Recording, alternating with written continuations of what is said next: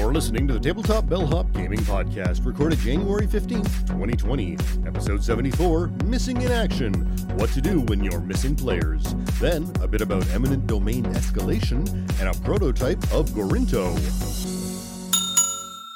Hello, and welcome to the Tabletop Bellhop Gaming Podcast, episode 74 Missing in Action What to Do When You're Missing a Player or Players. From Hamilton, I'm Sean, and live from Windsor, the Tabletop Bellhop himself, Mo T. I am the Tabletop Bellhop, your cardboard concierge, answering your gaming and game night questions and striving to make everyone's gaming experience better. Let me put my years of game gameplay, event organizing, and game night hosting to use for you. I'd like to welcome everyone in the lobby here on Twitch. We start live every Wednesday night at 9 p.m. Eastern at twitch.tv slash tabletopbellhop. Uh, today's main topic is one of absentee players and what to do when one or more players can't make it to game night. In addition, I've got a review of Eminent Domain Escalation. Uh, this week's Bellhop's Tabletop is going to be a short one, but I do have a bit to say about a prototype game, Gorinto. We love interacting with our listeners and viewers. Each week, we're going to highlight some of our interactions with you fine folk. We'll share some feedback we've received, comments on our content, maybe some gaming discussions we've been part of. We want to share what people are saying, both positive and negative. We get better with comments and suggestions, and if you'd like to let us know something about the show, send your feedback to mo at tabletopbellhop.com and or sean at tabletopbellhop.com. That's S-E-A-N. Uh, you can also hit us up on social media, where I can be found everywhere as Tabletop Bellhop, one word and I can be found everywhere as Dark Elf LX. And my voice is already starting to die, so we'll see how well this goes. All right, well, up first, a comment from Chris Groff on one of our older tile laying posts. Chris writes, This just makes me sad that Infinite City is no longer in print. Also, another game that kind of fits this list, if you squint, is Neuroshima Hex. I know it's not technically tile placement in this sense, but if you're placing tiles onto a grid to represent your units, very strategic, fast pace, and really a lot of fun. There's also a fantasy version called Monolith Arena. I haven't played it yet, but by all accounts, it's just as good and with a couple of new twists. Oh, thanks, Chris. Uh, I gotta admit, I'd never heard of Infinite City. I'd have to look that one up. Neuroshima, I know well, though. I have, I don't know, one of the printings. It's in like third or fourth edition now. Very cool game. Uh, I don't know what came first, that or the app. I first played it on an app.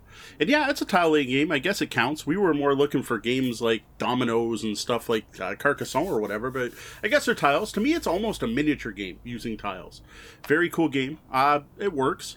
Monolith Arena, I had not heard of. I didn't even know there was a fantasy version of it. If it plays the same, I assume it's still a good game. Like I said, Neuroshima definitely is a thumbs up for me. It's a cool game. Well, Clay Siolan wrote about must have gaming accessories concerning things you may not need, but you, you want to have to make your gaming experience more appealing. A few years ago, I decided to buy an unusual deck of cards for poker, and now my collection consists of more than 50 different decks. If you enjoy playing something, why not diversify it? All right, thanks, Clay. Uh, sounds like Clay's a big traditional card game player. Nothing wrong with that. My parents have been card game players for years. I played enough trick take, trick taking games in my life. Uh, there are plenty of great games to play with a deck of cards, though. For tabletop gaming and hobby gaming specifically, the place I see people going nuts for unique playing card decks is actually on the role playing side of things, and that is for Savage Worlds because in the Savage World role playing game, you need two things. You need a deck of cards and you need bennies. And I've seen card decks used as bennies for one, but the other thing is that card deck is used for initiative. And every round you're going to shuffle the deck of cards and hand out a deck of cards. And if you're running a superhero game, having a bunch of superheroes, running a western game, having an old school western game, it's a thing. Savage Worlds DMs, I don't know what they call DMs, whatever Savage Worlds moderators call themselves are really big on having custom decks of cards and usually custom poker chips for the um, the bennies as well. Huge market in that. Interesting. My kids just got a Hogwarts deck for Christmas, which is interesting in that it has all the four houses, but they're the the four Hogwarts houses rather than standard suites. Oh, okay. So there is no heart. It's you know the Gryffindor is the heart hmm. or, or whatever. Um, so you got to decide in advance when you're. Yeah, depending uh, on the game you're playing, it may matter, right? Yeah, yeah. yeah. Uh, all right. Well, now Jason has a game to add to our list of best games when you have exactly five players. That game is Cosmic Encounter. Well, I'm glad you dig Cosmic Encounter, Jason, and I know a ton of people love this game. There is a lot of love out there for a game that came out in the 70s and is still in print to this day. Uh, even Tom Vasel, that's he stated many times in many places that it is his favorite game of all time. Personally, I don't get it. I did not enjoy this game. I only played it twice. I gave it two shots. It was bad enough that I gave up after two. I just found it way too over the top and way too random for me. Um, as for our viewers, though, uh, the game's popular enough. It could be a great choice for other people's five player game night. We'll make sure to throw it in the show notes, but I don't need it at mine. All right, well, continuing with further five player game recommendations, Todd Kauk writes El Grande, Medici, and New Amsterdam, and New Amsterdam come to mind. Nice additions to the list, Todd. I have no complaints there. I gotta admit, I'm surprised I didn't put El Grande on the list myself. That's one of my favorite. I still think it is the best, most pure area majority game ever made. I love that game. So yeah, that was an oversight on mine. That should have been on my list. All right, well, John uh, Sim- Simantov says, great list. At five player, I also really like Quacks of Quedlinburg with the Herb Witches expansion, which adds a fifth player, and since the game is mostly simultaneous, adds very little playtime. Oh, cool.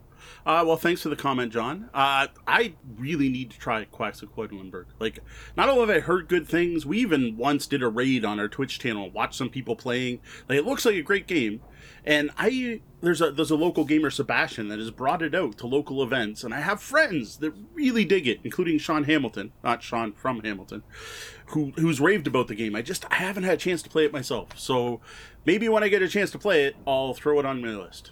All right, well, continuing on with more five player game recommendations. Uh, Gugin, China, uh, China, China? Right. Two H's, I'm not sure. Yeah. Right. How is Santiago not on this list as a five player game? Now, Guggen, I actually know. He's uh, it's great to hear from him. Actually, I hadn't heard from him in quite a while. He used to come out to some of our events here in Windsor. He was at the University of Windsor at the time. I haven't seen him in long enough that, like, for all I know, he moved back home or he's moved to Toronto or something. I'm not sure. So, Guggen, if you're still in Windsor, we got to hook up so you can show me why Santiago should be on my five player game list because it's not on the list because I've never played it. So I, it's one I know of. Like it's it's a well known classic game and just not one I ever got to the table. So if you're still in Windsor, hook hook up with me. Show me how to play Santiago. I'd love to hang out again. All right, and for our final comment about games best at five, we've got quite the list from Neil Helmer. Neil was even cool enough to break them into categories.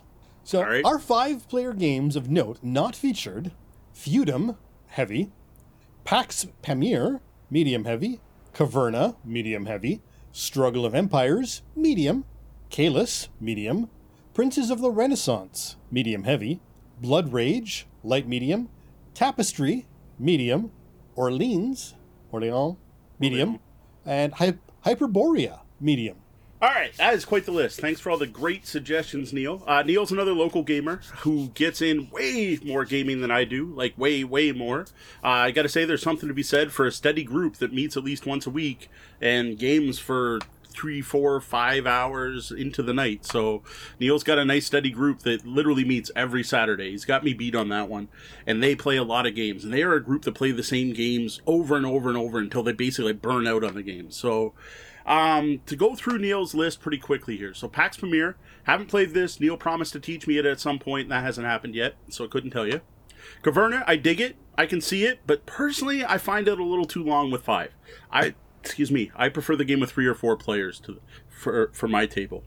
Tapestry. Everyone is talking about this game. Heard many good things about it, though I hear that Jamey has some rule changes that people really should check out. That he, he rebalanced the game after it got out. I guess there's some DLC basically for Tapestry, but I haven't had a chance to play even with the base rules yet. But man, that game looks good. Uh, Struggle of Empires, I have played this. I played it at Extra Life with Neil and Eugene. I only played it with three players though, so I haven't tried it with five myself to know. Definitely a decent game, an older, really older Feld. Uh, Caylus, wow, talk about the new hotness from 2005 here, Neil. Uh, this one slipped my mind, uh, just like I forgot one on the last category there. I forgot El Grande. Caylus, I also forgot. Both of them be really old games from, you know, the early 2000s. I think uh, El Grande is probably even older. Yeah, that one's totally fair. Caylus, the game that made worker placement famous, so that that totally fits. I need to dust off my copy of Caylus. I haven't played it in forever. Um, and I know there's also Caylus Magna Carta, the card game, which I've heard is also good. Uh, and Caylus 1303, which is the 2019 version.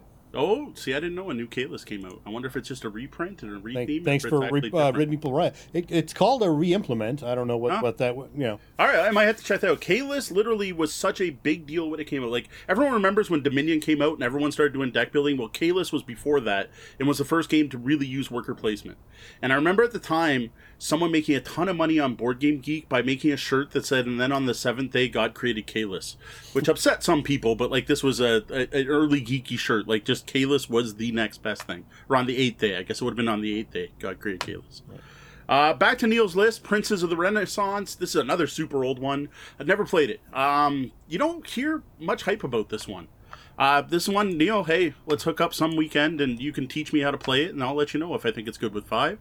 Uh, Blood Rage. This is one that, along with Scythe, are like these are probably the two super hot games everyone loves that I just didn't enjoy.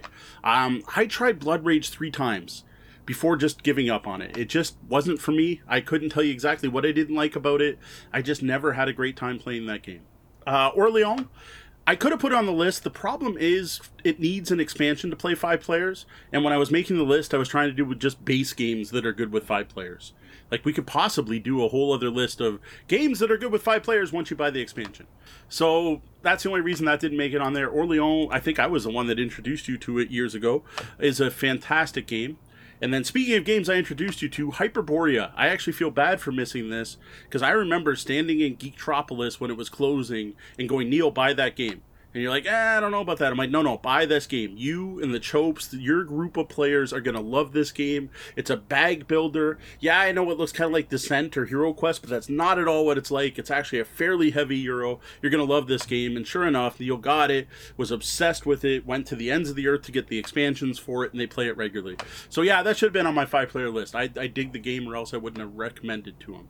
But yeah, that, Hyperborea is the, like, it, it's the Schaffhauser, but in the good way, where Schaffhauser's got all the fantasy stuff on it, and then the game's kind of terrible. This is the game that has all the fantasy stuff on it, but the game's actually awesome. Right. Uh, and so, just uh, a note Caylus 1303 has been streamlined and modernized for an intense and shorter game, according to See, the that, publisher. that doesn't actually sound better to me because I Yeah. really like the original. It, it's kind of like the Terraforming Mars without the corporate wars, is what that sounds like to me, which just isn't quite as good a game. I'd love to try it. If, if anyone local's got a copy of Caylus, let me know. Yep. All right. Uh, and then finally, a comment on our games to buy when you've got $50 to spend from a couple of weeks ago. Greg Lauer writes You can get just about any Powered by the Apocalypse RPG, Apocalypse World, Dungeon World, Masks, and games that sprung from that rule set, like Blades in the Dark, Scum and Villainy, for well under $50. Never mind other fun independents like Microscope and Fiasco. All right, very good point, Greg. Uh, totally legit. The thing was, when I was trying to make that $50 list, and I talked to Sean about this, I think I mentioned it in the episode, um, I was trying to do the prices right thing. I was trying to get as close to 50 without going over. So instead of going, you can get these 20 games for 50 bucks, I was trying to go like, you do know you can get um, Coimbra for forty nine ninety nine right now, or you can get I think Castles of Burgundy Deluxe just got came out, and that's like forty nine ninety nine, right? And it's a fantastic game. So I was aiming for that. So I fair enough for fifty bucks. Actually, you could probably pick up two or three great independent RPGs. Like I, you can get a copy of Hydro Hacker Operatives for five bucks. Like, come on, that's that's that's one of my favorite indie games from one of my favorite designers. So it is easy enough to get a bunch of great indie games, and then also support independent content creators, which I am all about. Just in that post, I was trying to do the the the, the, the closest to fifty without going over. And uh, Phil Vecchione, you should probably be clipping that and putting it onto a website. You just did say. There you go. All right. Well, that's it for this week's comments. Thanks to everyone who shares, comments, and interacts with our content. Well, we start Wednesday nights at 9 p.m. Eastern here on Twitch, and we love people who come in and take part in our chat room, The Lobby. If you're here live, remember to stick around as we continue the show after the double bell. Tonight, we've had a discussion about, uh, you know, some of the things we've had in our suggestions. Uh, people talking about games like, you know, cribbage. You know, we, we started talking about playing kicks, Yeah. and there's so many, so many fantastic games out there. Uh, I did see Ryan's comment about the designer of Cosmic Encounter going out of his way saying he wasn't interested in making it balanced, which is yes, I, that's it, right? Like it's it's a game where you're you're fighting for territory where you literally you don't roll a die, you use like a spinner thing to figure out who you're all attacking this turn. Like you don't get to pick, you don't get to go. I'm going to go after Sean or I'm going to go after the point leader. It's like oh. th- this turn we're all going to beat up the Anna just cuz.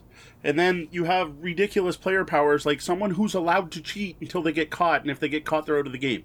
And like that's literally one of the alien powers. It just, I, it was too, I don't know, Gonzo, I guess for me. Like I like heavy euros. Come on, and I admit I like the light light party games sometimes too. But like it, it's not a light party game though. It's like a big sci-fi game and lots of components, and it looks like it's trying to be a heavy game, but it's just it's too over the top. Just not for me.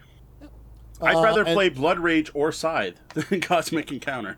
Uh, and Ryan's pointed out that uh, or, uh, Orleans completely overshadowed o- overshadowed Oh yeah, Hyperborea. Yeah, yeah. Uh, For bag really builder, for that why that mechanic, but very different games. But if you wanted to highlight the bag building mechanic, yeah, I I point to Orleans as well. I totally agree. But the different, I don't know, Hyperborea just had some neat stuff, and I was actually working at one time I'm turning it into an RPG because in that game, that this is the fantasy element is as you level up your character, you have stats like strength, dex, con type of thing. They're not called that. I don't remember what they're called, and they're represented by different colored cubes. And when you level up, you can put more cubes of that type of stat in your game. And the red cubes are strength, and they're for attacking. And you have two different options to attack. And like the green ones are for moving. I'm getting the exact colors and stuff wrong because it's been a while since I played it. And I really like the idea that on your turn you draw cubes out of your bag, and then you, that tells you what you could do. But then if you level up in strength, you're going to draw more red cubes because you're stronger and you have more, and that that was a big part of the game. And I kept thinking there's there's got to be an RPG system in here where I'm like playing D and D, and as I level up, I put cubes in and or whatever cubes, dice, whatever they were going to be.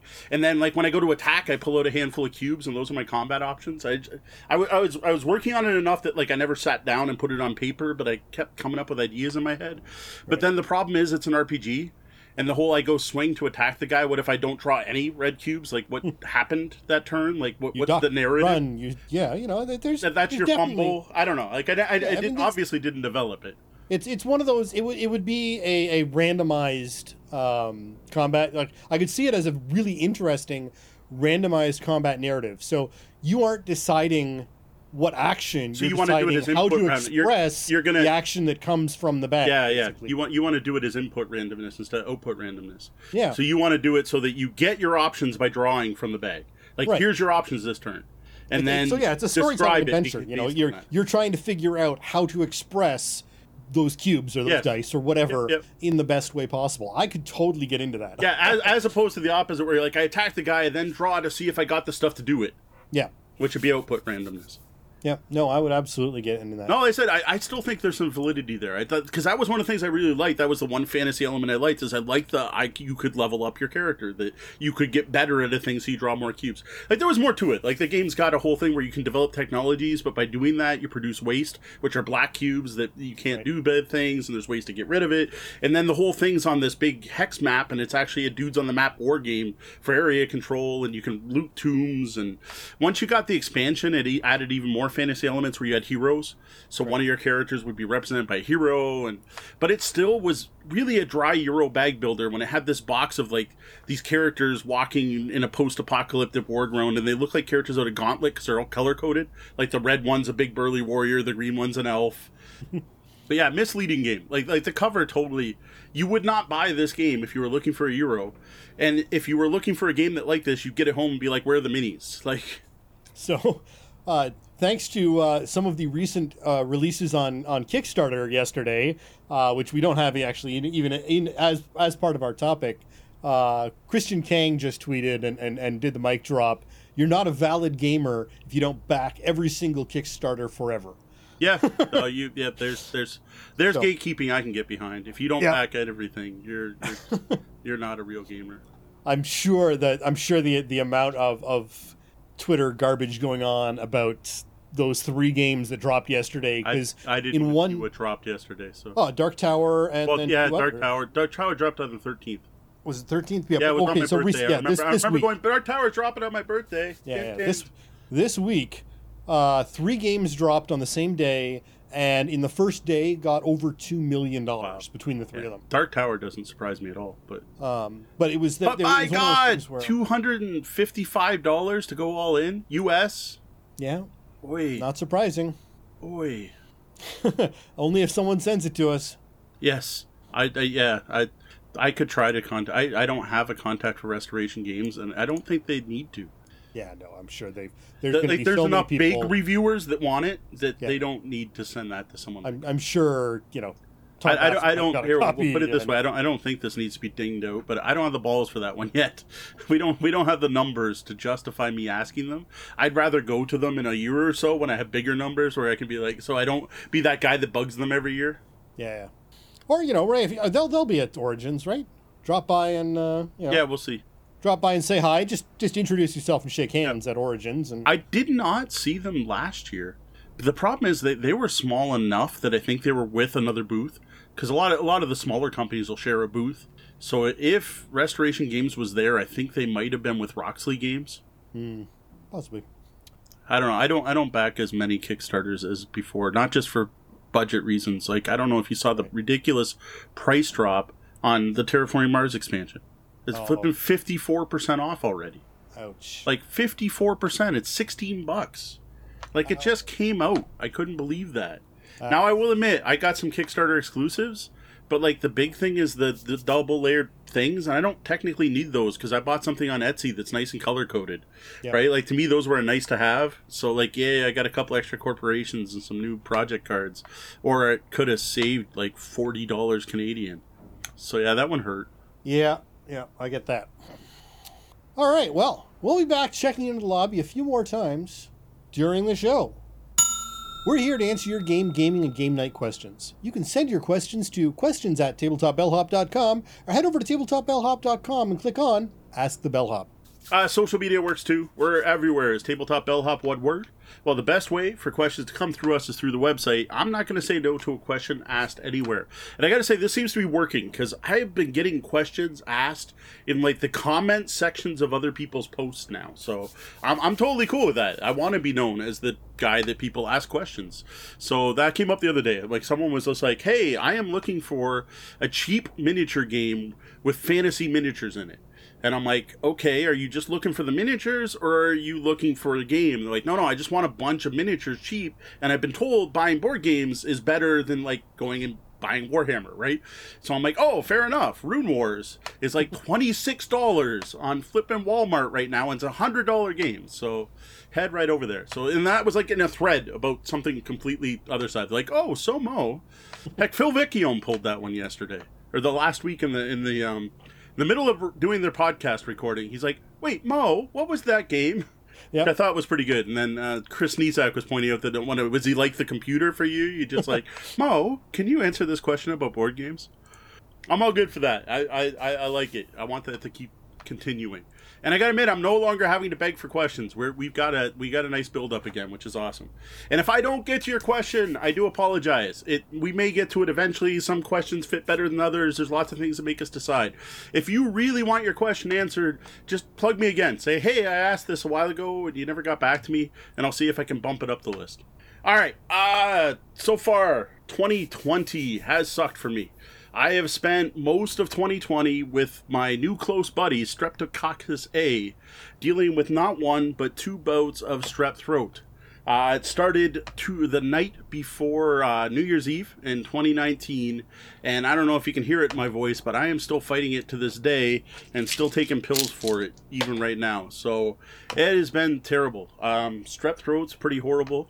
Uh, the way I was describing it is I think my Adam's apple was replaced by a spiky ball of obsidian because every time I swallowed it just felt like it was tearing me apart. It was really not fun. Now, one of the unfortunate side effects of this, uh, other than shit, oh, terrible pain, has been that it's affected my regular gaming group, as well as some of the local gaming events here in Windsor, and I've had to cancel some pretty big events. Um, so I thought today an appropriate topic for the show would be to talk about what do you do when someone has to bail on game night, when one or more of the players can't make it, uh, whether it's for illness, doesn't have to be strep throat, but for whatever reason it is. Now, for oh, go ahead. Nope, nope, sorry. Uh, first off, I want to say canceling anything sucks. Like it really does. For especially the other people that you're gaming with, not necessarily for you. Just try not to do it if at all possible. Um, I realize some people are of the opinion it's only gaming, but gaming can be a very important aspect of many people's lives. And I'm not just talking about people like, oh, their heads in the crowd escapism. No, it's important. It's a it's a thing. Personally, I, I like to think of having a regular game night or a regular game group as being like being on a sports team or as important on that. If you fail to show up for the game, you're letting down not just yourself but the entire team. It's only gaming. It's only a family dinner. It's just one vote. Little things can have big effects. Don't underestimate the power of social shared social experiences. Now, one aspect of this comes up when you've actually signed up to play a game. Like like think about it beforehand. Like before the first game night, when you commit to going to a game night, to showing up, whether that's you're going to play one game on Saturday or whether it's I'm going to be there every 2 weeks or I'm, we're going to meet once a month. Whatever the the the commitment is, make sure you can actually commit to it. Yeah, sure, I'll be there. When you're actually thinking, you know, this would be kind of neat to do if I can make it. That's not cool. If you can't commit, be honest about it. I'd love to play, but I don't know if I can make it or I, I'll try to make it, but I might not be able to, is way better than saying, yeah, yeah, no problem, I'll be there, and then not showing up. Yeah. Only commit to a level you're comfortable with. If a group demands a weekly session and you're not sure that's possible, don't say you will, expecting, oh, they'll be fine if I take a week off now and then. No, they really won't. Yeah. Uh, and it's rude of you to expect them to. Uh, booking a game night is a commitment. Try to stick to it. Now, to the flip side of that, realize things happen. Unexpected obligations come up, especially with family and work. People get sick, cars break down. There are any number of very valid reasons for someone to cancel on game night. And that's not necessarily a reason to jump on the person. No matter how good your group is or how loyal and regular your players are, at some point, someone's going to have to cancel. Absolutely. A wheel falling off your car, sickness. You can't plan for these your child's swimming lessons, a monthly third Friday of the month dinner with your fa- in laws, these are things that can be and should be planned for in advance. Yes, exactly. The other thing, too, is if you do find you have to break out on a gaming obligation, be sure to let everyone know. Let the entire group know as soon as possible. Even if you just got a heads up that you might need to cancel let everyone know then. Like, oh, you know what? I just found out my mother in law is going to be in town. We're probably not going to have dinner till Saturday, but just in case, you know, I might not be able to make it Friday. I just wanted to let you guys know, let people know. Basically, over communicate. The more heads up you give people, the better chance they can actually salvage that night and plan to do something else or play something else. And now this is more important the larger the group is and the further anyone in it might have to travel yeah. to take part. Very true. So the inevitable happens. Someone cancels. What next? One of the big things that's going to affect this particular topic, and my answer to this is whether or not your game group is uh, a standard board game night where you're just going to get together and play board games, or an RPG night, or if it is a board game night, if whether it's some kind of legacy or campaign game. I, I guess the important thing is, do you need to have the same players present each week, each session, or not? As we've seen, some games like Gloomhaven in particular have built in options for this sort of eventuality. You can do solo games, random dungeons, or even alternate parties. But if you're playing an RPG campaign uh, and your wizard is sick on the night you're supposed to assault the orc keep, that might be an issue. All right, let's start off with a game group where it doesn't really matter if the same people are there each week and you're not playing any type of ongoing game. And I gotta say, in most cases, this isn't a big deal. This this is usually a pretty easy fix. The players who didn't cancel still show up and they play something. In many cases, this can still be the same game, especially with board games. Uh, there are very few games out there that are like, I can only play with player X. We only play with three players. If we don't have three players, we can't play. Most games have a range, and yeah, sure, some are better at certain player points, but most board games have a range and the host will most likely have other options. So if you were planning on playing this game that is best at five and you've been wanting to get it to the table with five players for months, just play a different game. Play, you know, because there's probably another game out there, and odds are good that whoever's hosting or, or you know, uh, organizing the event doesn't only have games that only play five players. that would be really hard to manage. I'm, I'm, sure we could come up with something if we tried, but that's a lot of effort. So I am I am the four player game only. I only play four player games. I have a collection of 700 games that only play four players. Yeah, exactly. But yeah, th- th- even though there's games with different player counts, if that's a problem, pick something else to play, right? Now, I admit, this could suck. If you plan to play something specific, especially if the cancellation's last minute and you've done prep work, right? That's where that's where it, it, it's terrible. Like if that's a board game and you went and you set up the board and you put out all the player pieces and you shuffled the decks already and had everything ready to play, that kind of stinks. Uh, even if you had an RPG, right, and you planned out your adventure for the whole weekend and you spent 16 hours in the last week doing prep work and you're all ready to run the game and then you can't, really? Yeah, it sucks and it's going to be frustrating, but really all you're losing is some time. Plus, especially in the RPG section, or if, say, you studied before a board game, reread the rulebook and watched some watch it play videos, any of that prep's still there. It's still in your head. Uh, any scenario building you did, or rule revising, or rule revision is still going to be there next week. So you just lost a bit of time. It's not that big a deal. Now, what I like to do when we can't play the game we were supposed to play is do something completely different. Break from the routine and give your social group, give your group, give your players, give your group of friends a break from what they usually do. Like if you usually play heavy strategy games, try something light. If you usually play light games, try something heavier. Pull out your Food Chain Magnate. Go to the host house and say, "Hey, what's the game that's been on the pile of shame the longest?" and play that, whatever it is. Try a one-shot RPG, or if you're used to running a fantasy game, play a cyberpunk game the next session. Yeah. Lasers and feelings, powers and punches, tights and fights. There are a huge number of quick RPG one shot options out there if your group's willing to just grab something, a, a one sheet, and improvise. Yeah. Now, the biggest problem, of course, is if you have that ongoing campaign, right? The game where you need the same players. And what you do is very much going to depend on your personal group and, in particular, the game you're playing. Now, starting off with campaign style games, you probably have some few a few options. Like Sean mentioned earlier, Gloomhaven or in Imperial Assault, there are options out there. And in both those games, you can actually just play a character short. You're just the, the game is designed to be played with up to four players. You can play with three. The scenarios adjust. The problem there though is the absent player may feel like they missed out on something. So be sure to talk to them and see if they're cool with you continuing the game without them. Now, this has come up multiple times with our personal Gloomhaven group, which we stream on Friday nights on Twitch, twitch.tv slash tabletop And the answer for us was to do casual gameplay in Gloomhaven, which meant either redoing missions we'd already done just to see if we get some more gold or XP or to get a treasure we missed, or playing through random dungeons. We had a lot of fun playing random dungeons. And then once coming back from Origins, we picked up the solo quest book for Gloomhaven, and that's what we've been doing lately is letting everyone run through their solo quests.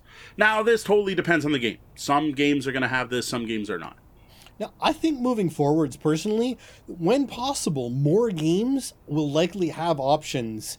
Having seen the success of Gloomhaven and, and others like this, uh, and being able to keep that game at the table, right? Because if, if a publisher can keep a game on the table, that means they're going to keep selling expansions and they're going to keep mm-hmm. making money off of it.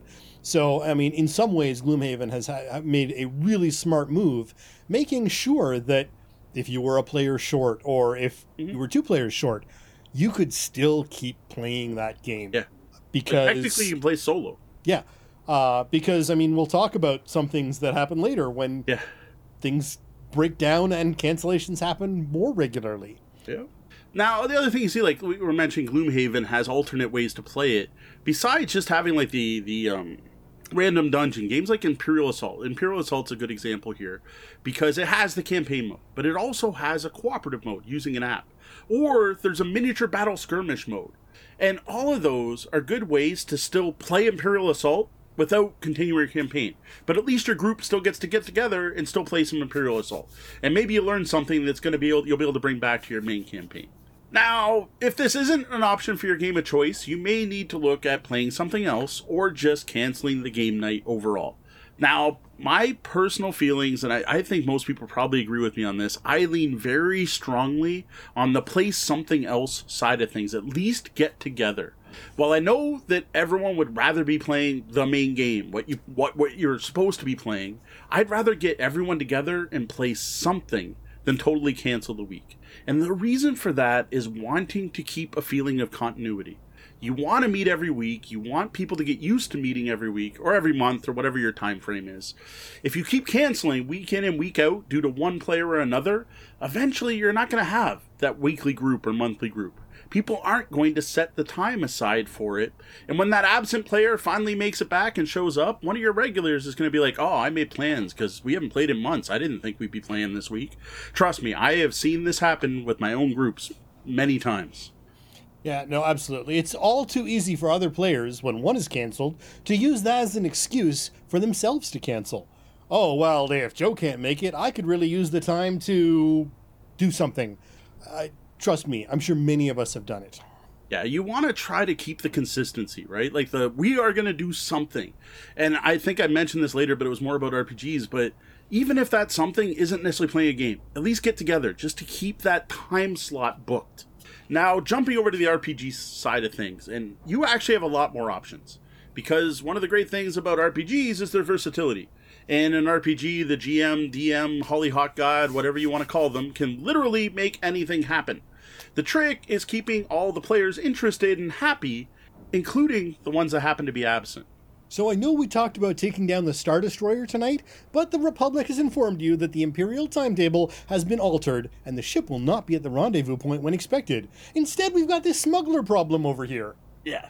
Easy to do. Like, honestly, it really is. Now, some possible options are to continue the campaign without the absent player or players. This is something.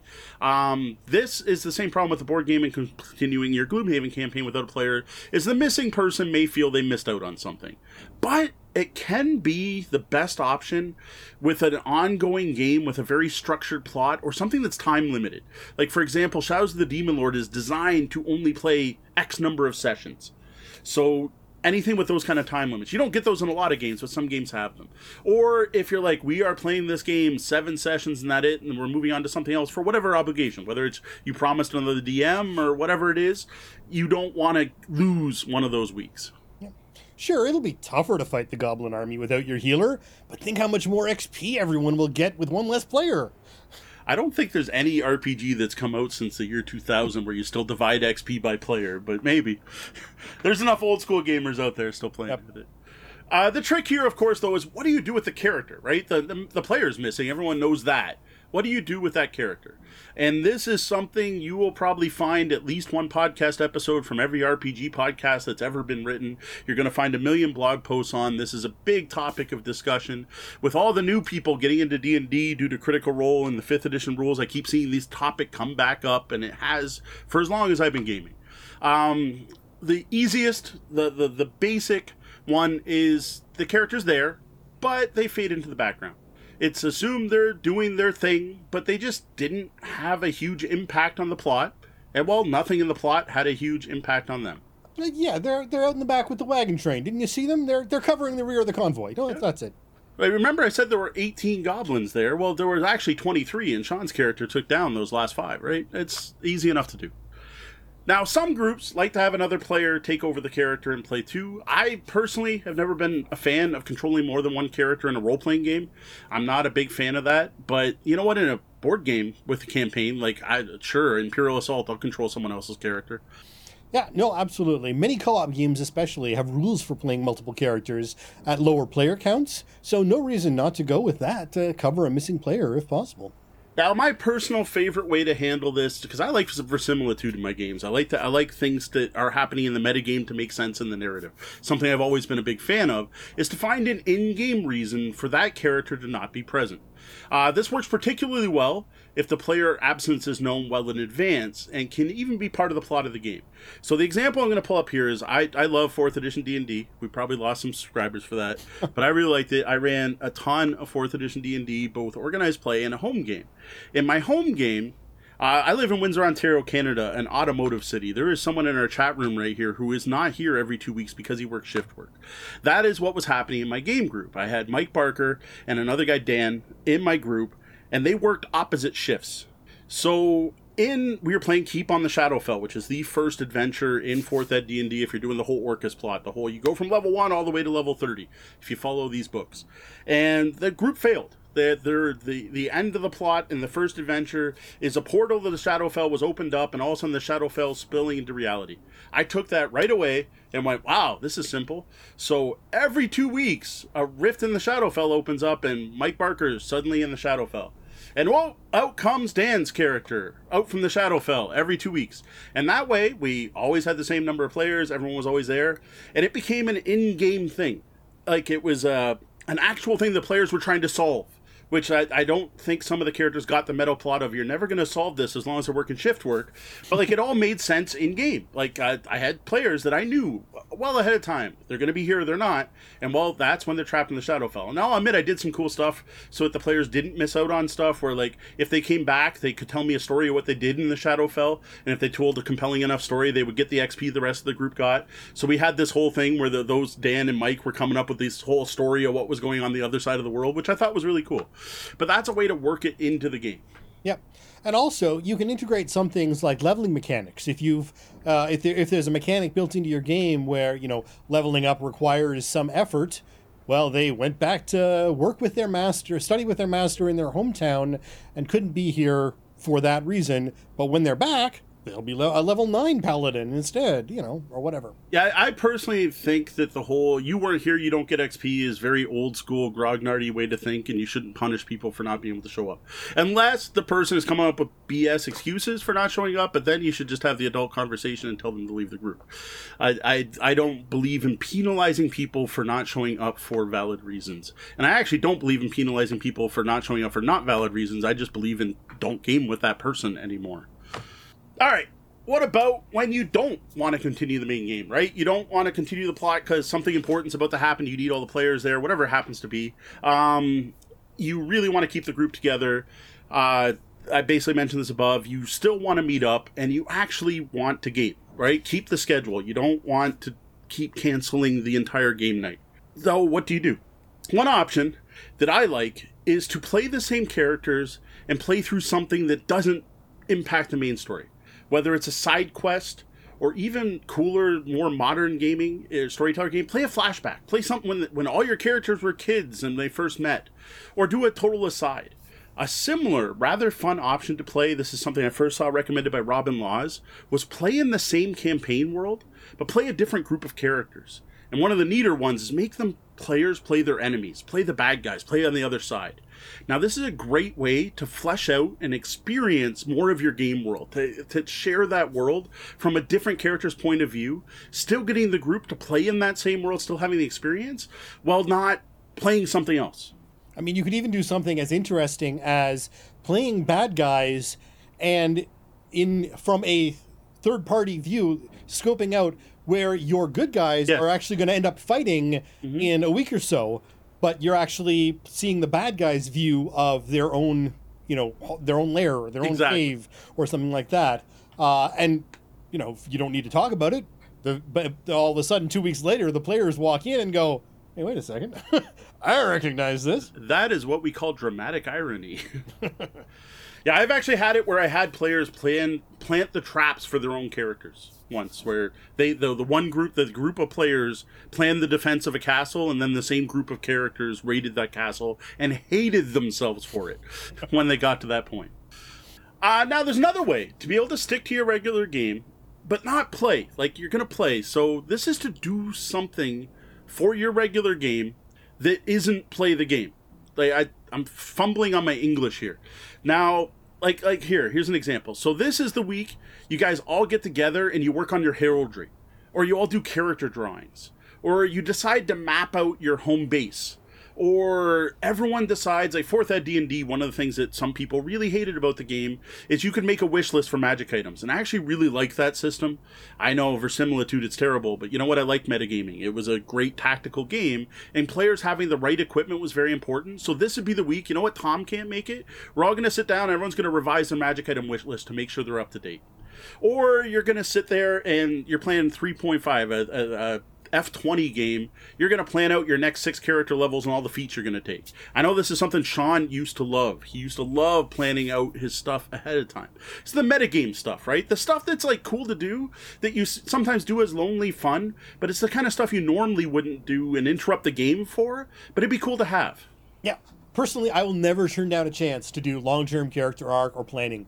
Uh, on our, you know, back when we first started playing and we were doing weekend Saturdays, Saturdays at the university. Uh, we'd show up at whatever time, but the rest of the group wouldn't necessarily all have a fixed time for showing up. And if I had a couple of hours to kill, yeah, I would work on heraldry or mm-hmm. plan out character advancement. Or uh, I've had characters who had who ran a casino, and mm-hmm. we worked out the you know the math for what that kind of income was going to be over the month and, and you know, what the layout of the casino was. And that's uh, there's a lot of stuff that you can do that isn't advancing the campaign, but is still advancing characters and advancing the world in general. Uh, I mean, I used to play Traveller on the computer for the character creation. Couldn't stand the game. Yeah. So. yeah, that goes way back. Same thing with the actual. No, I actually, I like the RPG. I, I we used to make Deanna and I used to make characters, Traveller characters at the Bridge Tavern. Um, the other obvious answer, of course, is play another game, right? Um, I mentioned this when talking about board games. What I like to do is take a break. So I, I want whatever we play instead to be as far away as possible from what we're currently playing. Uh, with RPGs, obviously, the options are play board games, right? Um, play a one shot, make characters for another system. I always try to make this very divergent, right? Like if I'm playing fantasy for my main game, let's play some cyberpunk one shots, right? Now there is a risk to this. One that my home group, uh, especially my older home, the, the group that, that I played with for years knows way too well, and that is the squirrel effect of getting distracted by whatever that new game is you played. Um, I don't know how many of my early campaigns ended because someone couldn't make it one week so then we played something else, and then everyone had so much fun playing that something else, we never went back to the original game. Now, unfortunately, Deanna is not in our chat room today due to uh, unforeseen circumstances. But if she was in there, she would be screaming in capital letters, "Yes, yes, yes!" I hate that. Basically, uh, there were so many games over the years. We're playing a Dragonlance campaign. Oh, Al can't make it. Okay, let's let's play some Cyberpunk. You know what? Let's play cops in Cyberpunk. That'll be unique. And then I ran Cyberpunk for eight months, and then at some point, someone's like, oh, uh, we can't make it. Let's play something horror. I'm like, oh, I, I, got this chill game from Mayfair. Yeah, and then we played that for six months, and we never went back to that original game. Yeah, well, sadly, there's no real way around this other than just trying to keep everyone on the same page and, and managing expectations. Now, I'll admit, we were all really bad at the whole sitting down and actually discussing what we all wanted to do in a group. I don't know. I don't know why. Like, I'm sure this goes back to the '70s and Gygax, where you just never really thought to say, "Hey, what do we all want to do?" It was just always like the DM's gonna gonna lead the charge and everyone's gonna follow, or they're not because they don't want to play anymore. There was never that. I don't know. We never had the like. Yeah, now and then be like, "What do you want to play next?" But it was just never the the the session zeros that we talk about nowadays and I think that's a big part of it. Like now you want to set that expectation like, yeah yeah we're going to play cyberpunk but it's only this week and we're going to jump back. And if they get to that point where someone doesn't want to jump back to another system then you should be talking about whoa wait why don't we want to jump back? What happened to that campaign? Do we want to end that campaign and have that conversation? Um now the important thing overall this is this is going back to overall tabletop gaming larping whatever type of gaming you do um, have a plan in place. Have that conversation. Basically a, I, I segue better than I thought to my own show notes. Uh, perfectly, bef- preferably before absenteeism becomes a problem, but even better before the game starts, the campaign starts, the the RPG campaign, the the we're gonna get together every Saturday. Before that even really starts, before you have that first session, you need to sit down and have an open, honest conversation about what you're gonna do. What what is the social contract? What do you do when someone doesn't show up? What do you do when two people don't show up? What causes you to say, you know what, game night's off, we can't play at all? And what's the backup plan? When you can't play your main game, or when you do have to cancel the night? Yeah, uh, well, we've got one pa- uh, patrons group plan that they have in place that covers almost all eventualities, and we'll talk about that when we get to the lobby after the main section. Cool. I look forward to that. Uh, now, like I said, this is part of the social contract with your group. And no, by calling it a contract, I don't necessarily mean it needs to be a legal document or like something written down, but you know what? Some groups do write this stuff down. Uh, there was an RPG podcast out there. Uh, Sean and I were both diving looking for this particular one that had a great one you could download. I couldn't find that. I did find some alternatives. Uh, if we do find the one I was looking for, a good one, we'll throw them in the show notes. We found some pretty good ones, but there are there's a reason to put it down. Yeah, no, absolutely. There uh, are a few of them out there, and many people have broached this topic. Uh, just Google uh, RPG so- social contract or gaming social contract, and and the uh, the list goes on and on and on and on. Yeah. Now I'm sure there's some of you out there that are shaking your head at the thought of writing this stuff down, but you know what? One of the things this does is indicate to everyone, to everyone in the group, how serious this is. As I said at the start of this, at the very top, you're signing up to play a game. That is you signing up for an obligation. You are now committed. It's just as important as an obligation, say your kids' hockey practice or your dinner plans with your mom. It's just as important. You are obligated to do this. And by putting it down on paper and putting down these social rules and these gaming table rules, these unwritten rules, make them written, just drives home how important the group is going to take that thing. Absolutely, and for some of us, probably more important than dinner with relatives. But I digress. Possibly. That's it too. Like the gaming should be as important. So when your mom calls up and says, "No, I want to do this," like, no, sorry, that's game night. It just is, right? And, and it's part of uh, gaming has become much more socially acceptable than it was back in the day.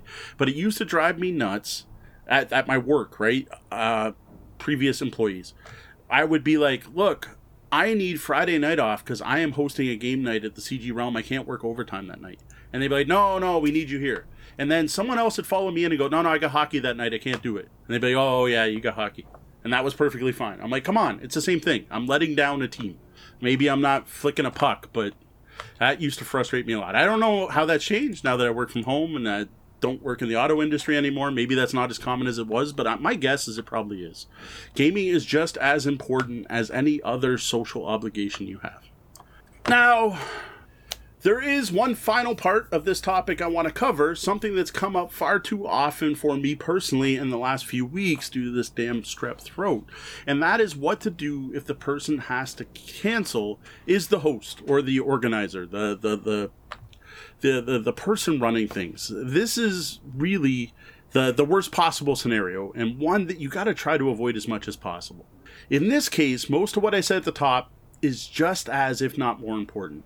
Make sure you're honest, only cancel for good reason, and be sure to communicate. And communicate as soon as you know there's a risk to the game night. Now, ideally, as we'll we'll touch on later on, have a backup person. This is actually only a worst case scenario if your entire game strategy Yeah. relies on one person to host and facilitate. If you have redundancies in place, this might just be another gaming night. Very true. Very true. Now, if at all possible, you want to have the game night go on. I've mentioned this multiple times. You don't want to cancel the, the entire thing. You don't want to call it off. You want to have people get together to get that regularity and knowing that, hey, every Monday we're gaming, every Monday. Um, I know a few times, though, not often, I've had people in my house, gaming in my house, while I was sick upstairs in bed. Or I was working an unplanned overtime shift because, you know, they gave the guy who had hockey games the night off and I had to cover them. Um, if that. So people are at my house gaming because that's where we game. That's where the games are. I've got the big game room. I got the big game table. So they're gaming without me. If that's not possible, the ru- rest of the group should still try to get together. Maybe you play at another player's house, or you go to a coffee shop, or a gaming cafe, or a local game store. Even if you can't find a venue, I personally still think it's worth getting the gang together, even if it's just to hang out, share a meal, uh, just to keep that regular schedule going. Maybe this is a great chance to for everyone to go out, get a drink, and talk about the ongoing game a check-in. Is everyone still having fun? Are you guys having fun playing d&d maybe brainstorm. What, what should we do next? What what game you know what? We're to finish this game in six weeks. What should we do next? What gloomhaven scenario do you want to do next? Hey what do you want to do with your character? What are you trying to you trying to get money? Whatever. Or maybe just sit and bs and tell, tell stories especially in a, in a role-playing game if you have a regular group that's been playing together for any amount of time just sitting around and talking about hey remember when we were level two and this happened can be a great way to spend a night Yep. Heck, if the DM can't make a session of an RPG, the players can still plot, plan, and organize. They might even find some flaws in their strategy and work on a new plan, maybe a more efficient deployment in combat or something that hmm? when you're entirely focused on that game content, you might never have come across. Uh, I know uh, on my online Masks RPG, uh, we play on Discord, and sometimes the DM's not logged in, but a bunch of players are there and want to chat there's still lots of things you can do. You just have to avoid any of those, you know, world changing, we need a dice roll moments. and you can still get things done. Now, for any hosted event, uh, absenteeism, right? You're hosting the event. You're you're the one that has to be there, right? This is basically what Sean had said. You want to try to find someone to cover you. Uh, again, if you can plan this ahead of time, great. If you don't, uh, you want to try to ask friends and family, right? I did this for the last CG Realm game night. As everyone knows on this, I run game nights fairly regularly at the CG Realm, or at least help them run game nights, depending on who's running what and who's doing the demos. I was supposed to be doing demos of Carpe Diem, a Stefan Feld game I'm really digging, but there was no way I could go to that with the strep throat. Plus, like besides the fact I couldn't talk at that time and I like had a fever, I didn't want to spread this horrible plague to anyone else. So I asked Deanna if she would mind going to the event without me, and she played teacher and host for that event. As far as I know, it went well. I didn't hear any complaints. Seemed to go well enough. Similar situation happens when the DM is sick for an RPG session, right? It's pretty hard to continue the game without the moderator or whatever that role in games that need that. In this case, my previous advice of playing something else works or finding something meta you can do, like Sean suggested. But there's sometimes another option, which is to find someone to cover you as host, and that's getting another player to cover you as GM. Now, this works best when you're playing a very scripted plot and is something I personally done through organized play in Dungeons and Dragons. I both had DMs cover me and I've run for other DMs who couldn't make it with literally half an hour, 10 minutes notice. Usually this isn't a problem because most organized play events are uh, to be honest, on rails, right? They're very scripted. Uh, they don't require the DM to really know what happened prior to the group getting together or really care what happens after. It's just a matter of running that module then. Now, this can also work in a home game, especially when playing pre written modules, which is something that I find seems to be becoming more and more popular, especially with new people getting into it. Uh, people play through the uh, Pathfinder Adventure Path, and people are playing, I think, Descent to Avernus is the big D&D one that's going on now. Um, so when you have that scripted thing, it's possible another GM could just take it over. Now you may not want that to be one of the players to not spoil things and everything else. You might have to find someone outside, but it's also possible it. It, uh, depending on the group you have, where you have no secrets and you're just more about the, the game and telling a story, it's not going to matter that Sean knows that the goblin boss happens to be in Hex C12. It's not going to ruin anything. Now, the worst possible answer, and the one that may be inevitable, though, is that you just have to cancel. Now, the important thing here is to let everyone know what's next.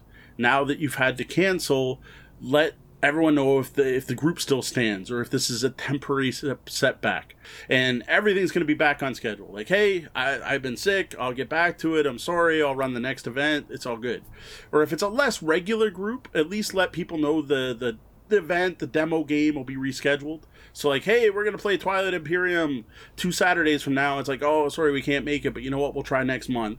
But if it's a weekly thing, it's just, hey, you know what? not just one week. We'll be back. Now, if you know exactly when you're gonna reschedule, great. But if not, let people know that you're planning on it. Like that's basically what's going to happen with the big birthday party. I was going to have a bunch of people over gaming. We'll probably do that sometime here in January, but until I'm 100%, I don't know when that's going to happen. But we do plan on doing something. And of course, sometimes even rescheduling is impossible and you got to give up. This is most likely to happen if the absence is going to be long term or recurring, whether planned or not. Now, ending a game night and breaking up a group is probably a big enough topic for another full show. Now, the important thing though is something we've talked about many times tonight, and that is communicate. Make sure everyone's on the same page and move forward once everyone agrees on what to do next. Absolutely. Now, I think before we jump into the lobby, we're going to talk about uh, this other option and uh, the the plan that Jeff has uh, had made available to us on what their group does. Uh, and this came from the Discord. So Jeff uh, has written they have frequent cancellations, and they developed a rhythm for ensuring their game nights happen regardless. With the following simple guidelines, they can avoid almost all game night cancellations with six players. If at least three of us can show up, and one is a GM, they play. Now, they have a secondary GM with a backup game to play if the primary GM is away. And they were mentioning in the chat room that sometimes that secondary game is the same game. Uh, so it's the same system. So you're just yep. literally hopping characters. Now, well, that's what we were talking about, where yep. you're you're playing in the same world, right? You're yep. gonna get you're gonna dive deeper and see more of the lore in the world by seeing everything from a different set of characters' eyes. Yep. Now they have two or more people willing to host so they can still play if one host is unavailable. And they also have a favorite cafe to play at if both hosts are unavailable, which is rare. Nice. Uh, they play games that lend themselves to PCs being missing, and now that's important. So you want to make sure that you're not locking yourself into uh, something where you need to have your paladin, and your magic user, uh, your your you know or whatever available all Mm-hmm. at the same time, where you can't get through the magic portal.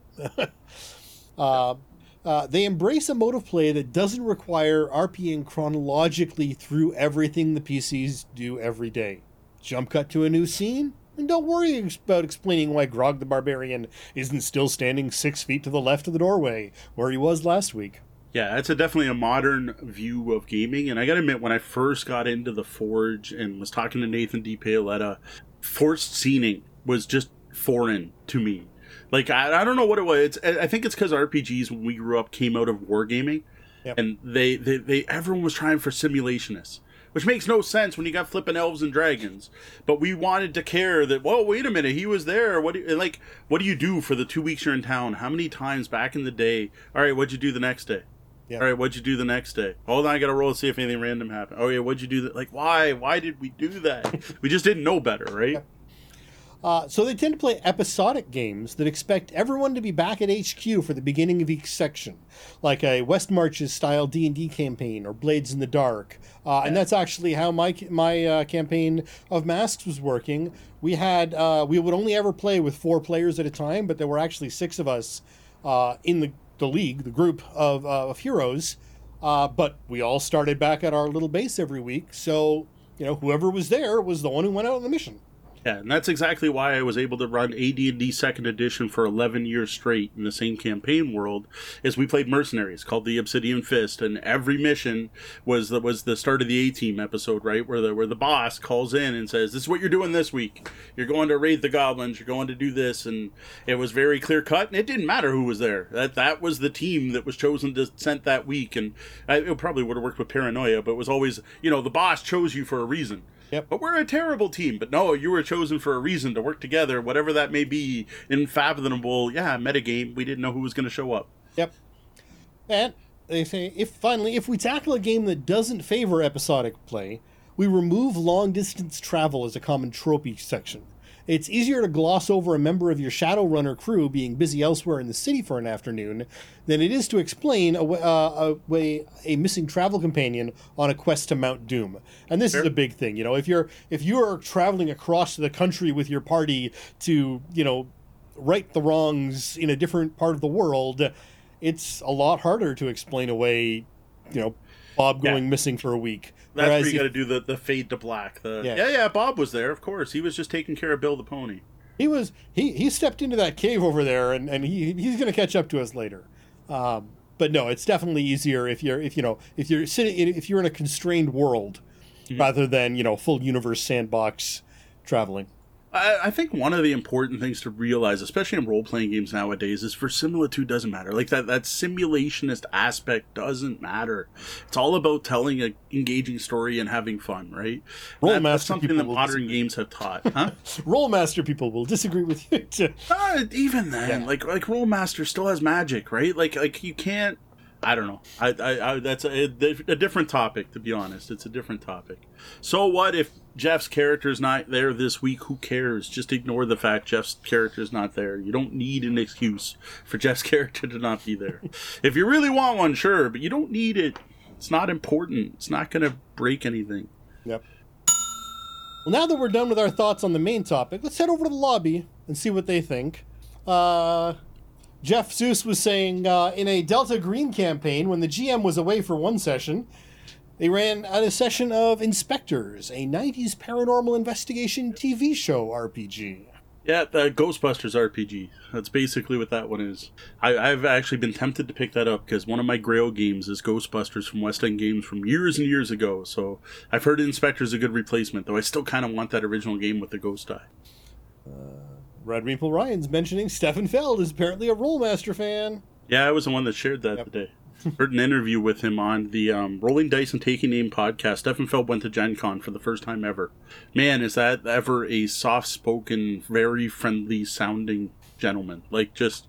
And pl- plus, one that makes me cry because, yet again, people talk about not being able to make it in the industry. Stefan Feld has a full time job, and that's just wrong. Stefan Feld should not need a full time job for the amount of games he has and has published, and oh, it drives me nuts that that content creators like him can't just be content creators at, at that level. That blew me away. But yeah, he's a huge RPG fan. Um, played something else, but he's like, yeah, he was a huge fan of Rolemaster, which you know, guy, kind of fits. If, if you want a point salad role playing game, Yep. yeah, that, that's Rolemaster's about as good as you're going to get. The other dr- news that he dropped is he's got no games coming out this year, but in 2021 he will be releasing his first miniature game. Ooh. So that'll be interesting to see. And I know this is not news for anyone who's actually up to snuff on their podcast, but I'm still way behind, and I'm just getting Gen Con news now. So yeah, I'm catching up. I'm getting there. All right. So, uh, anyone else have any thoughts on what to do when someone has to cancel? Uh, what do your groups have social contracts? Yeah, so uh, Ryan notes stop creating RPG campaigns that are more fun than the ones you're already playing. Yeah, that was a problem. Yep. Like Leanna hates me for it. She's like, there's so many like uh, which I forget which awarded campaigns that like could have been great that we moved away from. Yep. But I said I, I don't get it. Like I uh, why some of this stuff just seems so obvious now, right? That that just we never thought to sit around and go, wait, are you all having fun? Like, like you have the cues, right? You're like, oh, obviously that player's not having much fun, and I need to run the game different. Like, why? Why didn't I ask? Yep. Like, are you not digging this? Oh, it just ends up that they got a math test on the weekend and they think they might have failed and they're stressed about their marks, right? Oh, they, they're loving the game, right? Yep. Like, yeah, we, we did do some feedback. Like, it'd be like, hey, is everyone having fun? Yeah, yeah, it's great. But, like, it's just, we, it's that having that adult conversation. Why is that so hard? Yep. For people in general about all topics. Well, and we had issues with with problem players that we should have been open and We- we- discussed yes, instead of instead of discussing behind people's backs. Uh, you know, we, we were- did the whole oh no no we play on tuesdays now and let's not tell that guy over there that we now play on tuesdays Yeah. or no we ended that campaign all all the bad Yeah, no, we were we were immature kids that didn't know any better at the time and hopefully we're able to pass on some of what we've learned from making those mistakes Yes. you won't have to. I, I hopefully and we still get better i'm still we're still we're nowhere near perfect that's for sure Nope. um what was it i saw 51st state i haven't played that uh, red meeple ryans was curious about it 51st Day, i haven't played that but i played um imperial settlers which is the fantasy re-theme of it and was a fantastic game uh, 51st State's more of a post-apocalyptic theme, and for some reason it didn't sell well. Once he made it about farming, it started selling better. Now both have been re-implemented in oh first something first settlers. I'm drawing a blank right now. Ah, we're in the lobby. I'm gonna look it up. Is it first settlers? It just came out. No, it's not first settlers. Dang, I I am drawing. I don't draw blank on games very often. That's that's a rare one for me. Yeah, Canada, Canada, uh, Canada the first settlers, is from 2004. So Oh, that one I played. I, I own that. First Martian? Is that? No, no, that supposedly is terrible. Uh, Imperial Settlers is the original. What the hell's the new one? Oh, it's driving me nuts. Imperial Settlers. Wow, that ran a lot of awards.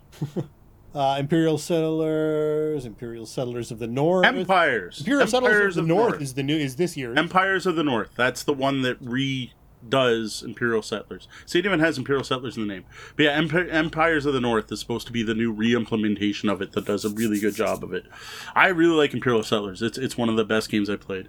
yeah, Imperial Settlers Empires of the North has got uh, seven seven Yeah. with a with over a thousand ratings. So that's Yeah, like I said, it looks really good.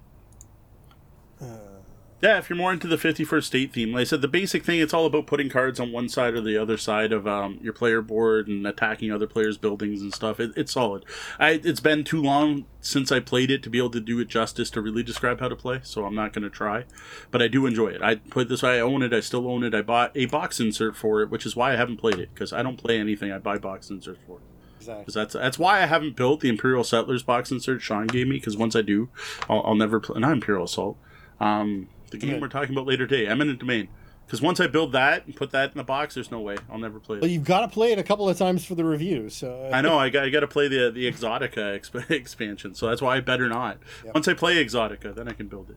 All right. Well, we'll be check back checking in with the lobby a couple more times during the show. Just remember, if you've got a question for us, head over to the website and click on Ask the Bellhop or email us at questions at tabletopbellhop.com. And again, if I missed your question, push, repeat.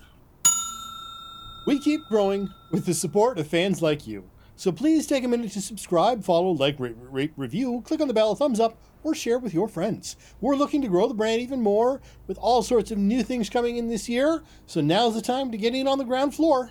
Sign up to receive Tabletop Bellhop weekly in your inbox. This isn't going to be changing. Once a week, I send out an email that recaps all the current content we've released uh, in about a week's frame.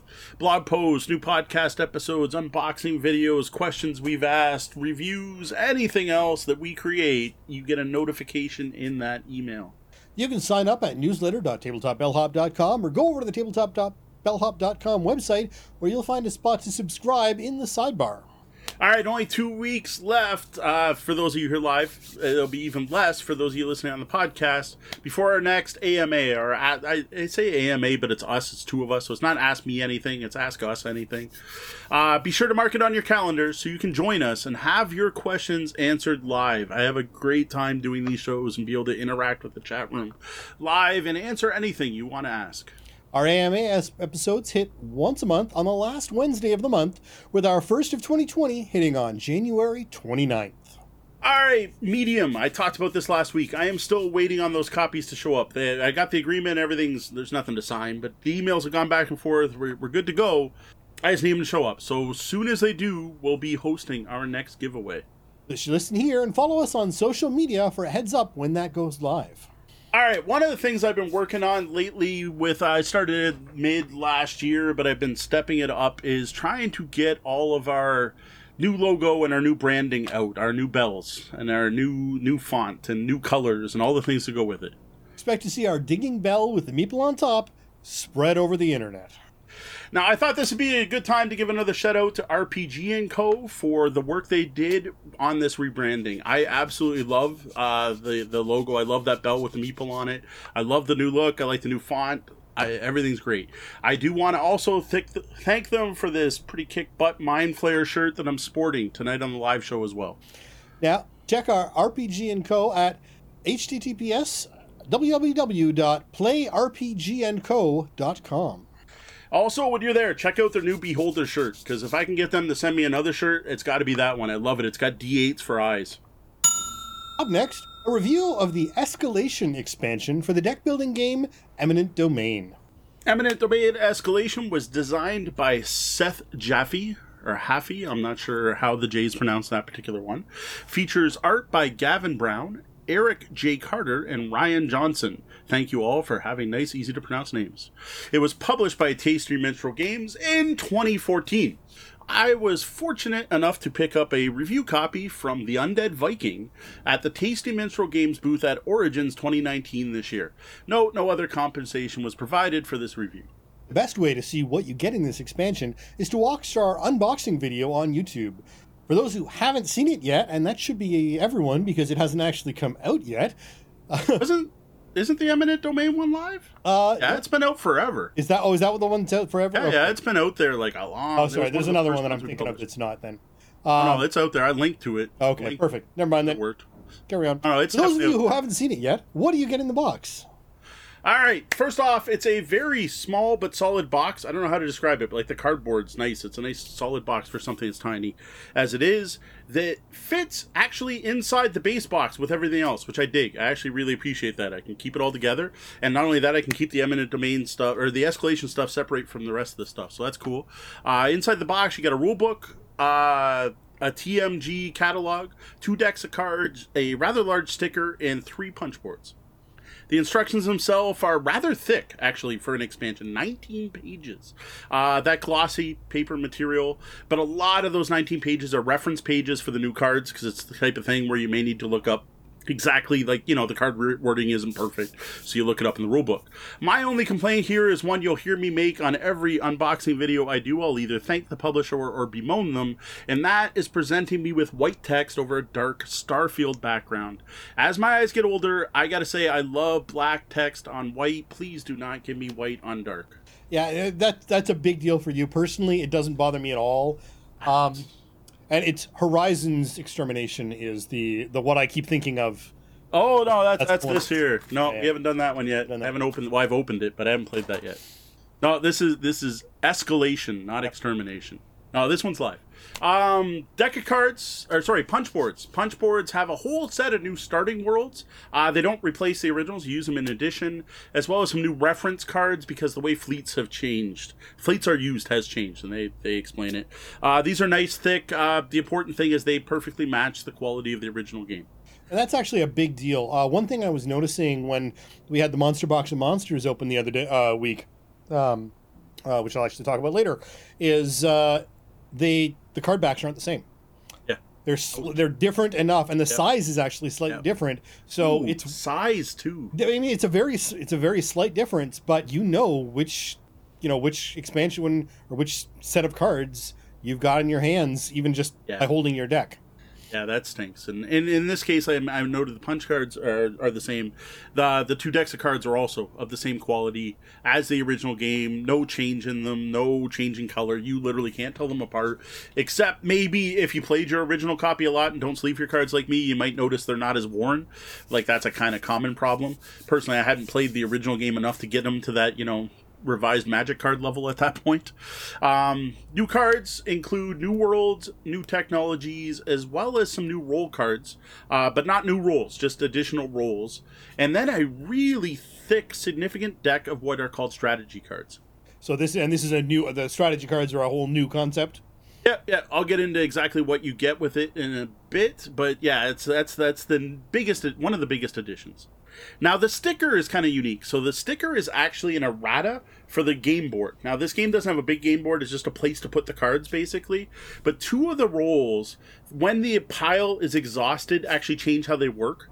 And that's supposed to be on the board printed, so you know that. Now the sticker goes on top of those two roles, and my god lining it up is not easy uh, one thing to note well to make it look perfect it depends if you care that much i personally care and trying to and it has a little grid on it and oh it was a pain to line up what's interesting i found out is that later printings of the base game have this fixed so if you do pick this up, you might want to check to see if your board already matches your sticker, because that's what happened to me. Is I spent forever trying to perfectly line it up, and then realized that I had the later printing anyway, and shouldn't have bothered with the sticker. Yeah. All right, so on to what you actually what this adds to eminent domain. I'll get to the scenarios in a bit because the this expansion actually does three different things that you can mix and match. You could use all three things, or you could use one of the three things, or you can use two, or whatever. You can mix and match it. And the first is really simple. You can play with five players. What I like about this is the components for switching it to five players are color coded, like brightly color coded. If you check out the blog post, you can see it, like bright blue lines on the cards. And it easily tells you, like, oh, five players, throw this stuff in or take that out.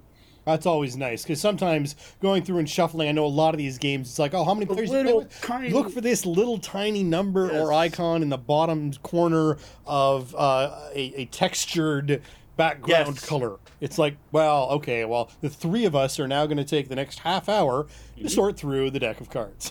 Yeah, just decide to play Terraforming Mars without Corporate Wars once, or pull out the Venus expansion, or, and that's not even the worst. I've, I've definitely seen worse. Now, next we have the scenarios that we talked about earlier. Um, these add an asymmetric element to the game. Uh, basically, turns out E- Eminent Domain into an asymmetric game right from the start. Start of the game, you're going to get a scenario card, and then that tells you which your starting hand is, which roles you're going to start with in your hand. And they're going to give you different starting worlds. So it's going to tell you you're going to pick one from the originals or you're going to start with a random metallic world. And it'll even give you some starting technologies, which is actually a big change to the game because it kind of jumps you to the mid game instead of having to play up that build up at the beginning. That's a nice little step. Now, the final thing Escalation adds are new technologies, worlds, and core rule changes. Now, this is the, the significant thing. The biggest rule changes in how fleets work in the game. These fleet rules are tied to the new technologies and world cards. Players can now use fleets instead of research to pay for some of the technologies, and then certain worlds now can only be settled by certain sizes of ships. Now, what this basically does is changes the warfare role from the base game, basically making it more important, more useful, more versatile, and makes it a much more viable strategy while reducing the power of the research power. which is really what was needed because I don't think uh, just making that warfare role viable was enough to overcome the fact that researching could could really win the game for you. I, I, I agree somewhat. Now, when Escalation came out, there was a ton of buzz, a lot of people talking about how this expansion fixed Eminent Domain. And I gotta admit, I don't completely agree. At least in regards to the, the, the new warfare rules, the, the rule changes. Because I, I just found the base game work great. And I never actually found warfare that underpowered or research that overpowered, except when players were learning the game. Once everyone knew what was going on, it was different. Yes, research is very strong, but if all the players know research is very strong and that those straight, what those stage three research cards can do, everyone can then play to make sure the players don't get those overpowered combos and make sure you can cut off the other players. And Warfare I found actually perfectly valid, but it's one you couldn't do on its own. You couldn't just do Warfare. And once you knew that, and everyone else at the table knew that, and everyone was at the same experience level, that was just playing Eminent Domain. Yeah, you can't just do Warfare, it's just part of the game. Personally, I didn't find it was something broken or any way that needed anything that needed to be fixed. Fair. Now that said, I do like the rule changes. So I'm not saying escalation's garbage because it didn't fix the game. No, I like the changes. It changes the feel of the game enough to make it feel like you've changed it, right? Without changing it too much where you feel like you're playing a different game, which I've the my classic example for that is Settlers of Catan and Cities and Knights of Catan. To me those are two totally separate games. You still play it like you're playing Eminent Domain. Now, I found the biggest impact on gameplay didn't come from the changes to warfare, rather, the new diversified technologies that required more than one type of world. Because in the base game, to get a technology, you needed to stick to one type of planet. Now, there was a valid way to, to diversify, to not just get the one thing. And there's one particular technology that it's not just one card, there's one for every different planet type called double time. I found the double time card and the ability to diversify over having to specialize in a planet changed the game way more than the fact that you could now build up your fleets and you can now use ships to take technologies. Now, I would go so far to say the game is better with these rules, but I don't think it's like groundbreaking. It fixes the game. Don't play Eminent Domain without it. But have, now that you have it, would you take it out? See, I have. I've actually done both. I especially when I'm teaching new players. So one of the things I didn't get into this in the detail in the review, and we talked about it whenever we talk about playing Eminent Domain, is this is a game that rewards system mastery. And your first three games of Eminent Domain are going to be nothing like your sixth game of Eminent Domain. Actually, your third game is probably going to be nothing like your first. Like there is a definite learning curve and knowing what cards are out there and knowing what the, the technologies do and knowing which technologies to go for and which technologies to go for because someone else is doing something and how to react to it. And escalation, because it adds especially more technologies and more worlds and more options, I would much rather teach the game with just the base rules. But even with experienced players, the base game's a little simpler and a little quicker, especially at three players. So if I have less time, I might pull it out. Sure. Now, regarding the addition of a fifth player, I, I personally think this is the least useful thing in the box. Now it's great. Uh, we talked about it before that, yeah, okay, you know what? An extra person showed up tonight, or you know what? Our six player game's canceled. We can at least play Eminent Domain. I personally think there's much better five player games out there. We just had a whole bunch of them talked about in our feedback session of tonight's show. Um, I think even with escalation, this game is almost a play it at three player only game. Like it is definitely best at three players. I would probably turn down a game at five players unless someone begged me and find something else to play when I'm at five. Interesting. And I was just just checking real quickly. They don't have this expansion on uh, Board Game Arena. It looks like. Oh well, yeah, that doesn't surprise me. We haven't played it. We were playing this on Board Game Arena, but that's you need to play this. Yeah, it's real time is, is the way to do it. Because there's just too much to think about to, to come back two days later. Yep, absolutely. Now, the final part, of course, is that scenario system I mentioned, and this is my favorite part, which would be no one's surprise. Everyone listening to this podcast should know by now that I love asymmetry in my games. I love a game where everyone starts with something different and has to adopt their play based on what those differences are, and that is exactly what escalation adds to Eminent Domain. I mean, we all, everyone who listens to the show is is, is well aware. yes, I think so. Uh, uh, yes. Now, overall, I may disagree that es- escalation is must have that fixes eminent domain. I do think there's a lot to like here. Uh, if you dig eminent domain and don't own this, I do recommend picking it up. Uh, to me, it's almost a like just do it. There's there's no reason not to. Uh, though you might be like me and still enjoy the base game and sometimes pull out all the fancy new stuff and play with just the original. Fair enough. And uh, just uh, to note that BGG does list uh, it's still as best three with the expansion or without. Yeah, it's uh, it's it's a three player game. Yep. to be honest. Oh, it really a three is. player extended game specifically because there's two ways to play three player. All right, well, for a somewhat more in depth look at eminent, eminent, eminent domain escalation, check out Mo's written review over at tabletopbellhop.com. Just click on reviews. Yeah, there's quite a bit more detail over there. I cut this one down quite a bit just to give everyone the brief overview. I get into a little bit more detail about what the actual changes are and what some of the fleet changes are. Also, if you want to see this expansion in action, we do have an actual play.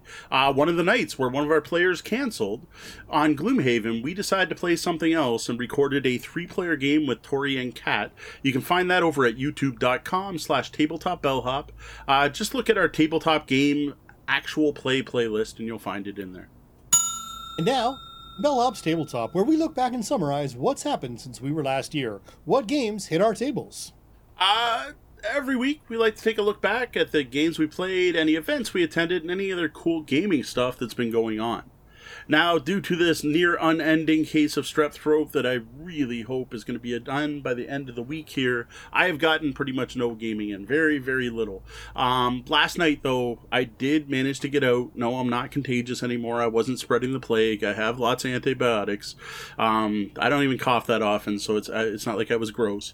Uh, we did manage to get out to a local coffee shop that we like. Well, my oldest was at uh, at an after school class, and we played Gorinto. Uh, this is from Grand Gamers Guild. This was the prototype game that I unboxed during the Penthouse Suite after show at the end of last week's show. Yeah, and after uh, picking up the uh, Harry Potter Hogwarts Battle uh, Defense Against the Dark Arts game for Christmas, my family has the Harry Potter bug once again, so we got the Monster Nice. Box of Monsters out on the table. Very cool. So, just quick and dirty on Gorinto. Uh, it's an abstract tile placement and drafting game themed after Gorinto temples in Japan. They actually, for an abstract game, there's a lot of tie in here to the name of the game. I was pretty impressed by that.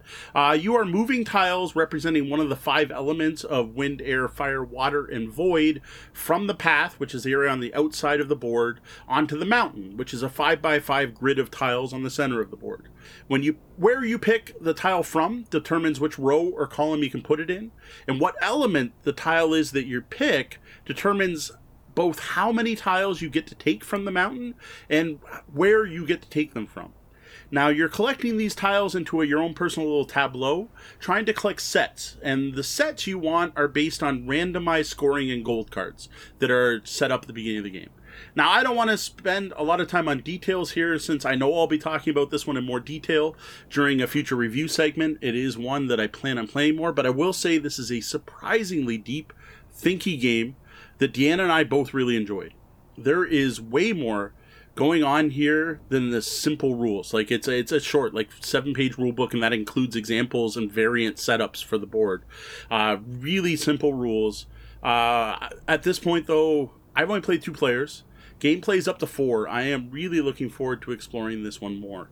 Now, I do have one final comment about Gorinto, but rather about Grand Gamers Guild. So, Mark Spector is the one who contacted me and sent me this preview copy of the game, and he has been fantastic. Mark has been constantly checking in to see if I have any questions. Did you get the game? Did you check the rulebook? Have you read the rulebook? Is there anything I can clarify?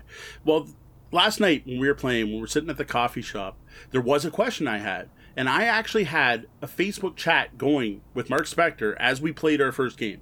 And he was repeat, re- replaying to me real time. Like it was fantastic.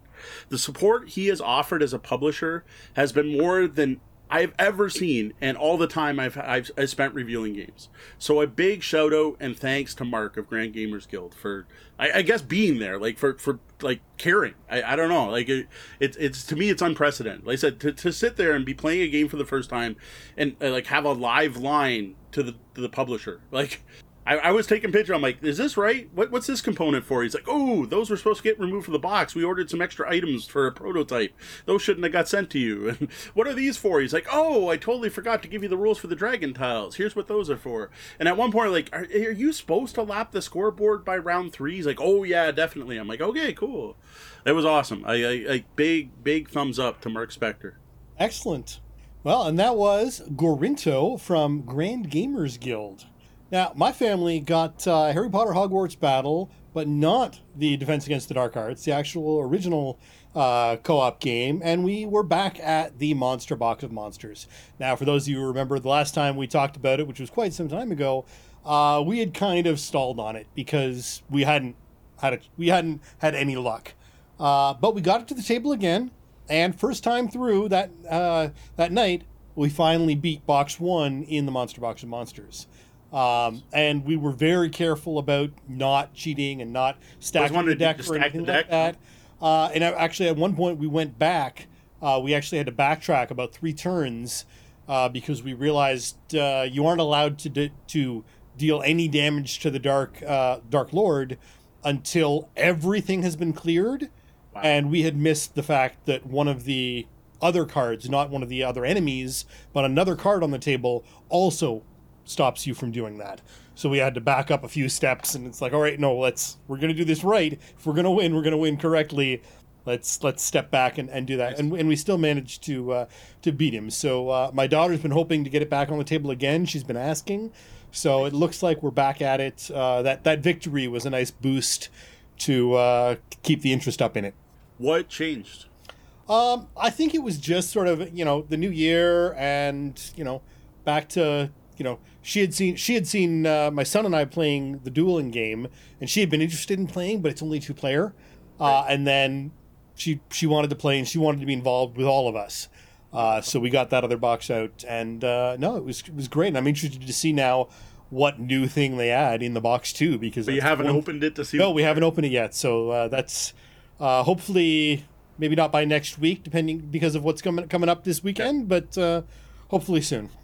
All right, very cool. So, about a look, how about a look ahead? What do you have planned for the coming week? Assuming this plague uh, finally clears and the damn amoxicillin amon actually works, uh, Sean should be heading down to Windsor, and that should be more than the usual amount of gaming, and hopefully make up for the lack of gaming I've had so far in 2020. Like, it's halfway through January. I played one game. That's just lame.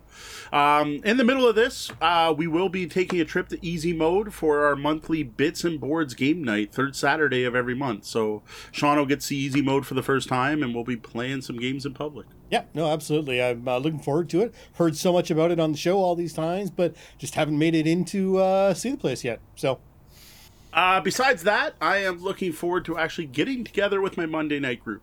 Uh, this fits in well with today's topic, right? So today's topic was mainly inspired by them and me having to cancel our two weeks game nights as well as my birthday gaming night and like our annual gaming in the New Year party. We've been doing that for years.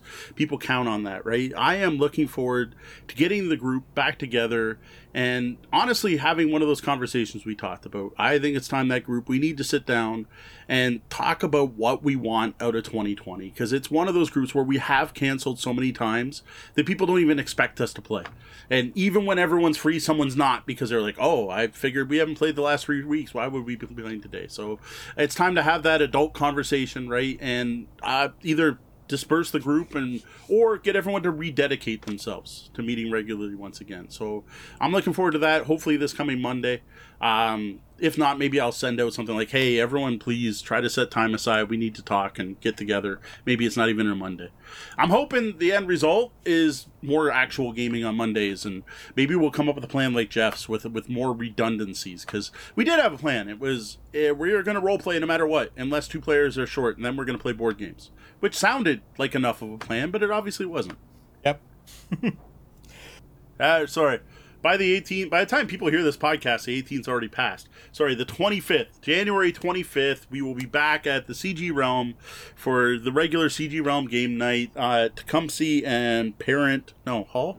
Now I don't even know what road. The, Tecumseh and Hall. Tecumseh and Hall. I don't know where Parent came from.